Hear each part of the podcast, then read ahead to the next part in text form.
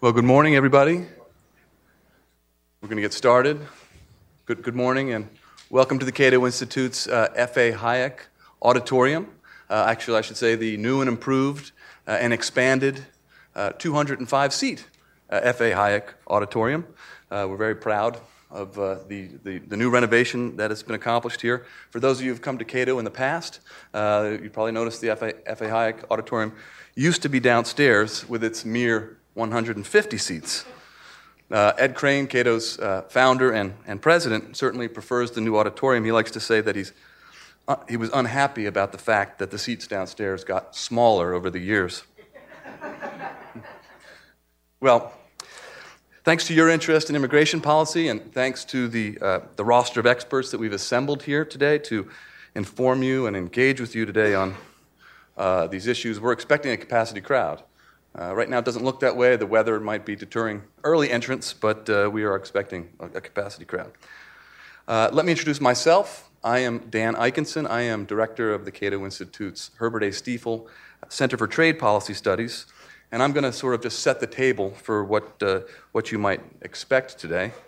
Um, but first, let me say on behalf of, of the Cato Institute that I would like to thank the, the Carnegie Corporation of New York and the Arthur N. Rupe Foundation for their generous support of this conference and for their support of the most recent Cato Journal Immigration Edition, copies of which are available on the foyer, in the foyer, on a table in the foyer out there. Uh, also, I want to note a couple of other things. First, um, the editor of the immigration edition of the Cato Journal, Dan Griswold, whom many of you might know as Cato's immigration policy expert, is no longer with the Cato Institute. Uh, Dan has moved on to pursue other goals, but his, his contributions to the immigration policy debate have been important uh, and constructive, and his advocacy of a comprehensive, humane U.S. immigration reform uh, is, a worthy, is worthy of continuation at Cato and elsewhere. So, in that regard, I'd like to take this opportunity to announce that uh, we recently hired a new immigration policy analyst. Many of you may know Alex Nowrasteh uh, who for several years has been a, an immigration policy analyst at the Competitive Enterprise Institute. He joined us last week, and he will be sharing his views on the third panel this afternoon. Well, immigration policy is, is topical in Washington this week for, for reasons beyond this conference. Uh, the Supreme Court heard oral argument yesterday uh, concerning the constitutionality of Arizona's uh, uh controversial immigration law, which makes it illegal to be in Arizona without proper documentation, and which permits the police to question suspected illegal immigrants about their immigration status while leaving the parameters of what should raise suspicions about that status to the discretion of the police.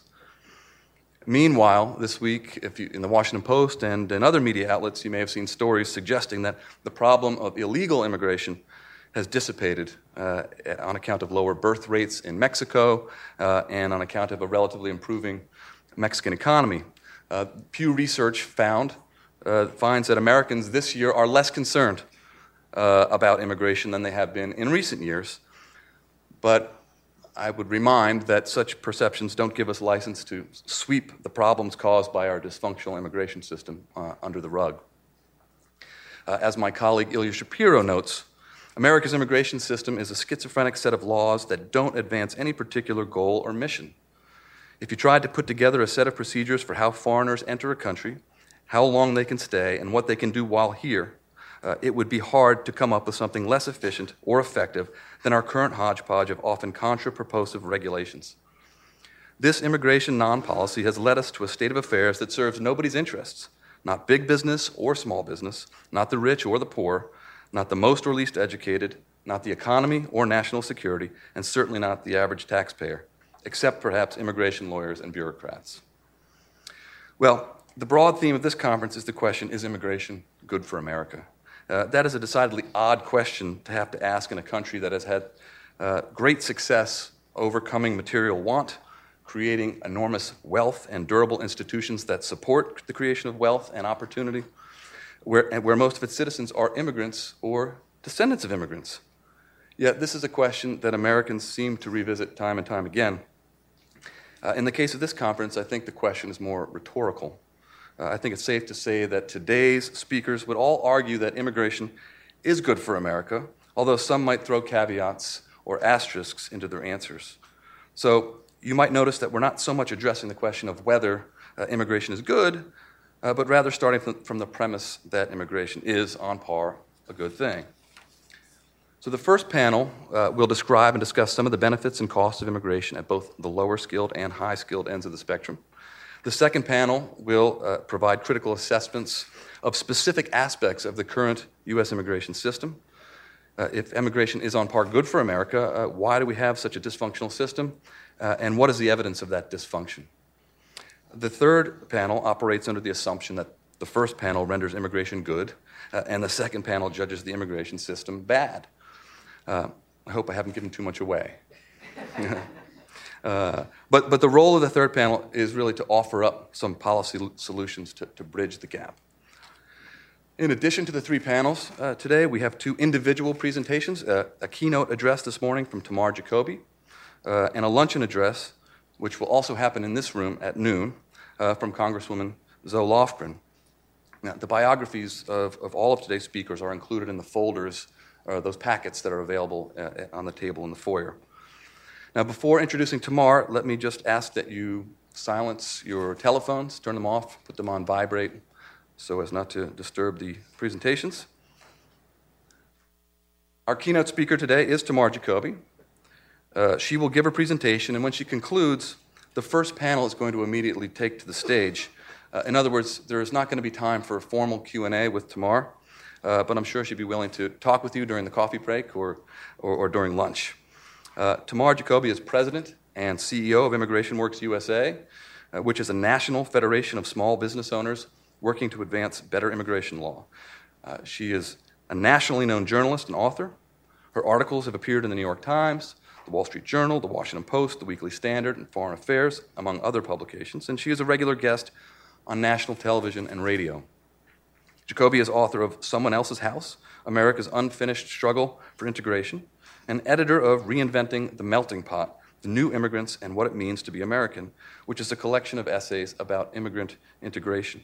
Uh, from 1989 to 2007, Tamar was a senior fellow at the Manhattan Institute. Before that, she was a senior writer uh, and justice, uh, justice editor for Newsweek. And from 1981 to 1987, she was a deputy editor of the New York Times op ed page. Uh, she is currently a Schwartz Fellow at the New America Foundation. So please help me in welcoming Tamar to the podium.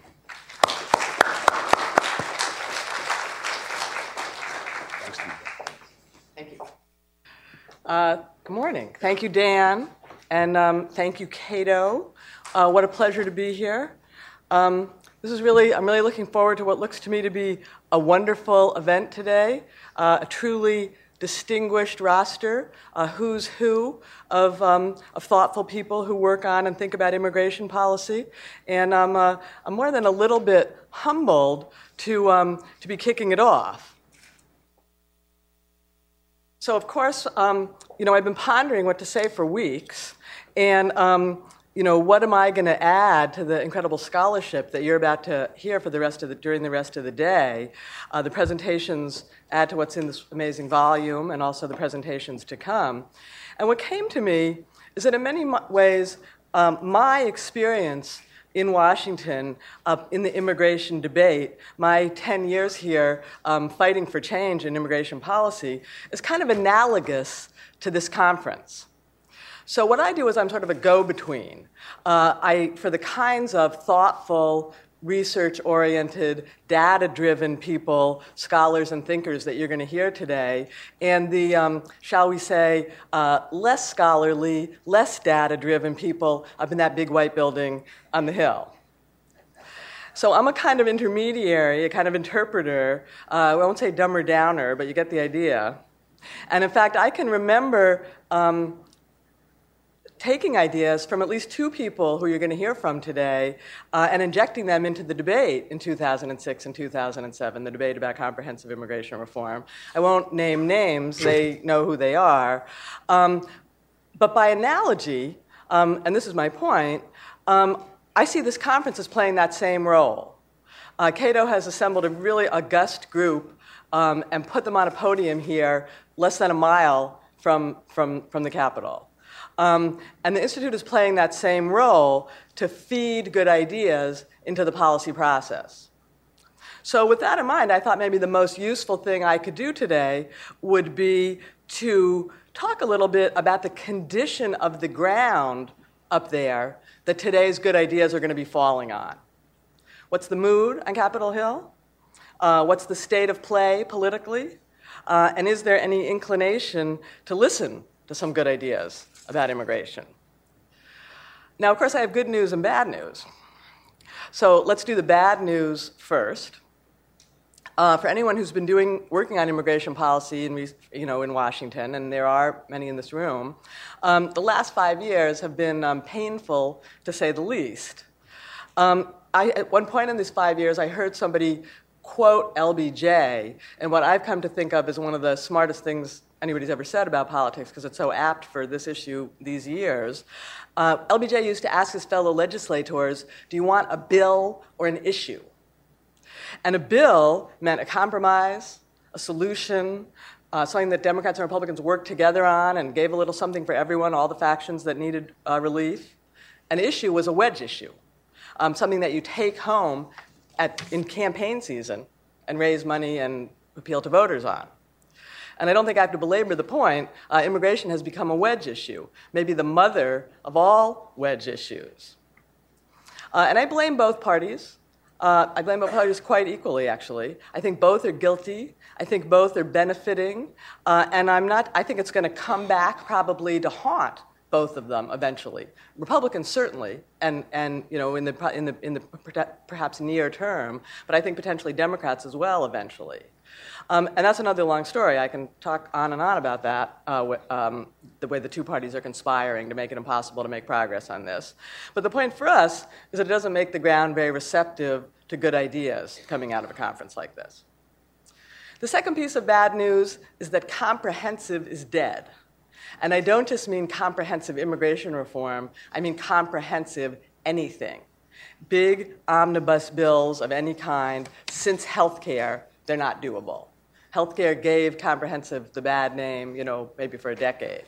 Um, I think if you tried to pass comprehensive national security, you would have a hard time getting it, getting it done on the Hill. And the third piece of bad news, and let's be honest, um, I'm, I, am, I can talk about Republicans this way because I am a Republican. Republicans are more entrenched than ever in their opposition to quote unquote amnesty. Um, you know, as, re, as recently as 2006, 22 Republicans voted for the McCain Kennedy answer for the unauthorized people. I don't think it was amnesty, but for the unauthorized people here in the United States. As recently as 2000, in 2007, that number dropped from 22 to 12 when it was the um, Kyl uh, Kennedy Compromise. In, 2000, in December 2010, when it was the DREAM Act, the number was down to three. Uh, and I'm not sure, you know, I, I shudder to think uh, what would happen if, we, if somebody tried to pass any of those bills today uh, in, in that form. Now, of course, there are reasons for this, uh, political reasons that we all can understand. I think the base kind of is the phrase that sums it up. And there are also reasons that have to do with this wedge issue dynamic that I'm talking about, right? Demo- immigration has become an issue that Democrats own. And for that reason, Republicans, even Republicans who want to help, um, have a hard time going near it. But again, the point for us how soft is the ground? Um, pretty hard in some places. But, and aren't you good I'm getting to the but, um, there is also some good news. So I guess I should preface that um, I've always been, I should preface the good news, I've always been um, a glass is half full, silver lining person.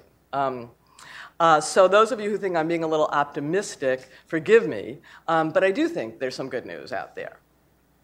And the first is that in the last six months, um, we've started to see um, what I think of as a thaw on Capitol Hill. You know, if for the past five years, basically, what we had was frozen tundra, um, I think we're starting to see it soften a little bit, melt a little bit um, here and there. Um, let me be clear, with one notable exception that I'm going to talk about in a minute, um, no one is, is talking about is doing anything for the unauthorized immigrants in the country. Um, but there have been, there has been quite a bumper crop of bills to, to make urgently needed fixes to the legal immigration system.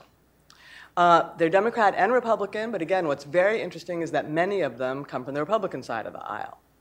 Again, I don't want to exaggerate. They're small, they're mostly rifle shots. They don't do anything for the unauthorized population. They're all for the legal system. But we've seen bills to fix the agricultural temporary worker program, many bills. I mean, there's half a dozen in that sector alone. Uh, we've seen a bill to remove the per country caps for skilled workers and families. I'll talk more about that in a minute. We've seen a number of bills for students with STEM degrees. We've even seen a provision for Irish people. And this is just kind of the, you know, the, the ones that stand out. Um, none have been enacted, right? None of these, none, no, we haven't helped a single immigrant yet. Um, but the country cap bill, and this was the most interesting, um, passed overwhelmingly. It was in the House. It was designed so well, narrow enough with a little something for everyone. I mean, crafting legislation, you know, is quite the art, and especially a rifle shot like this. It passed overwhelmingly in the House in November by a vote, and just wait, you know, this is an immigration bill, by a vote of 389 to 15. I mean, when has an immigration bill, you know, Republicans don't like to say the immigration word, but um, 389 members of the House voted for this bill. Um, it went on to be blocked in the Senate by one man. That basically can happen in the Senate, Senator Grassley. But without Senator Grassley, um, I believe it would have passed with an overwhelming majority in the Senate as well. So, although, you know, obviously this woulda, coulda, shoulda um, kind of legislation doesn't help any immigrants, right? Um, the fact that it had a nice big vote in the House doesn't do anything, doesn't help any immigrants, doesn't help any U.S. employers. But it's still good news in my view. It could not have happened two or three years ago. It's really an important sign of thaw. And to me, it's a symptom basically of a new model emerging on Capitol Hill. Uh, you all know the old model. The old model was comprehensive immigration reform. And you know the theory kind of behind comprehensive immigration reform, and I'm going to be a little cynical, but no partial fix was allowed to come up or pass. You know, no, no matter how bad the roof was leaking in the high tech sector or the ag sector or some other sector, no partial fix was allowed to pass. No group, no constituency in need of help was allowed to get satisfaction on the theory that if everyone was unhappy together, uh, they would be, get so frustrated that they would come together and they would push together and get the big comprehensive bill over the hump. Well, obviously that didn't work. You know, we tried that frustration built up for five years, you could say 10 years, depending on how you count. Uh, we didn't get there. Um, so a new model is emerging. And the new model is very different. It's small piece by small piece, uh, small baby step by baby step, and I think the idea is, you know, solve some small problems, take them off the table, show that D's and R's can work together, let R's learn they can say the I word and not have lightning strike, uh, build some confidence, and eventually move on to some bigger pieces. And again, they haven't taken any steps yet, right? Um, I don't want to be exaggerating, but I think it's a very promising new model. And I think a lot of people on the Hill kind of get it. I'm not just saying it. You know, you hear it on the Hill. And in this vein, in this, in, this, uh, in this line of these small pieces, I'm very encouraged. Some people in the room will probably disagree with me, but by the new Republican version of the DREAM Act that's, that we're hearing in the press is being worked on by Republican Senator uh, Marco Rubio from Florida. It hasn't been introduced yet. We don't know all the details. It's leaking out, you know, bit by bit in the press, interviews and what have you. And it's certainly a compromise. I mean, not to get into the weeds of it, um, you know, the DREAM Act allows young people who were brought here by their parents through no fault of their own and are now unauthorized, if they go to school and serve in the military, to be, get on a path to citizenship. Senator Rubio's bill will help that same population, but it won't put them on an automatic path to citizenship. It won't bar them from citizenship. Um, they will be able to get in other green card queues from family, employment, what have you, queues that we know are very, very long. Um, but it does give them uh, the right to stay in the country, go to school, uh, work, and stay, and eventually get to green cards by some other method. Now, that's a compromise. Some people will find that compromise odious. Um, you know, not giving people citizenship, having people spend most of their lives here, um, or maybe decades, maybe most of their lives, as not yet as citizens. Um, let's, I, I don't want to talk, I'm not here to, to argue the merits of the case, um, but to me, the important thing politically is that um, this is an influential, high profile Republican, right? Senator Rubio wants to be the vice presidential candidate, not just introducing a bill to legalize hundreds of thousands of unauthorized young people, but staking his political career on introducing a bill to legalize hundreds of thousands of unauthorized young people. That's a huge change from just a year or two years or three years ago when there wasn't an influential Republican in town who wanted to touch a bill that had anything to do with unauthorized immigrants. So the second piece of good news, and I think, I think the other two pieces are pretty obvious, but the second piece of good news, it's obvious to anybody reading the newspaper, I won't dwell on it, is the Latino vote fastest growing voting bloc in the country, key in several important, you know, maybe 11, maybe five out of the 12 key swing states, in my view, um, you know, could literally decide the election by deciding Florida alone. Um, both parties get it. Both parties understand the stakes.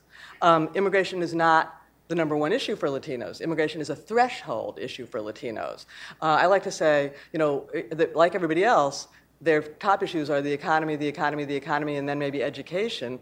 But immigration is a threshold issue. If you talk the wrong way about immigration, you put, you put many Latino voters off. You know, I like to say about uh, Governor Romney, he's like a salesman um, who go, comes to your door to sell you something, and he starts by saying, "I don't like people like you." Um, that's you know, that's, immigration is that kind of issue um, for Latinos. Um, and obviously, the fact that they have the power they have and that they're going to have the influence they have you know, even if it's much less than people expect uh, in the coming election, uh, is going to be good news for this issue and a harbinger of more thaw to come. So, last and hardly least, you know, the third piece of good news needs even less um, belaboring. It's the economy, stupid. Um, yes, the recovery's been slow. Yes, the recovery's been shallow. Yes, the recovery's been halting. One step forward, two steps back. But the direction is up. And that obviously makes people less anxious about immigrants. So, in closing, um, don't get me wrong. You know, I am a notorious optimist. Um, I had occasion just the other day to look back at a talk I gave in March 2009, where I predicted absolutely no question, no doubts at all, that President Obama was going to introduce comprehensive immigration reform in his first year. So take what I've said today with a grain of salt. Um, I'm certainly not predicting comprehensive immigration reform. I'm certainly not predicting anything this year. Nothing's going to happen before November. Um, and if there is progress next year, um, I think it's going to be slow, probably very slow, little piece by little piece. Um, there's a long road ahead and many battles. But, you know, I'm starting to hear the kind of whisperings that you hear on the Hill. This or that office, this or that member, and in a couple of occasions, surprising Republican members saying, and it's, I've heard the same kind of phrase a few times now something's going to happen on immigration next year. Um, now, you know, read between the lines. Something could be small. Um, who knows? You know, who knows what it's going to be? But what, you, what I've heard a few times now from very surprising offices is something's going to happen on immigration next year, and Republicans are going to have to be part of it. So I think this is a great time and a great place to be having this conference. Um, I think the people up the street need your diagnosis, they need your good ideas. Uh, I'm certainly looking forward to listening through the day. And, um, you know, let's just hope I'm not being too optimistic. Let's just hope I'm right. Let's just hope the ground is soft enough for the ideas that we're going to hear to hear today to take root and flower in the months and years ahead.